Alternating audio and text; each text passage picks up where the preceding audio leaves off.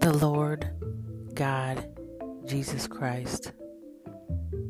These are the names that were given to us. John 5 and 39 says, Ye search the scriptures, for in them ye think ye have eternal life, but they are they which testify of me. I am come in my Father's name, and ye receive me not.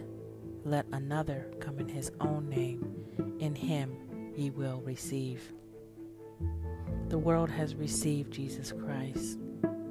Why have we received Jesus Christ? And what is his true name?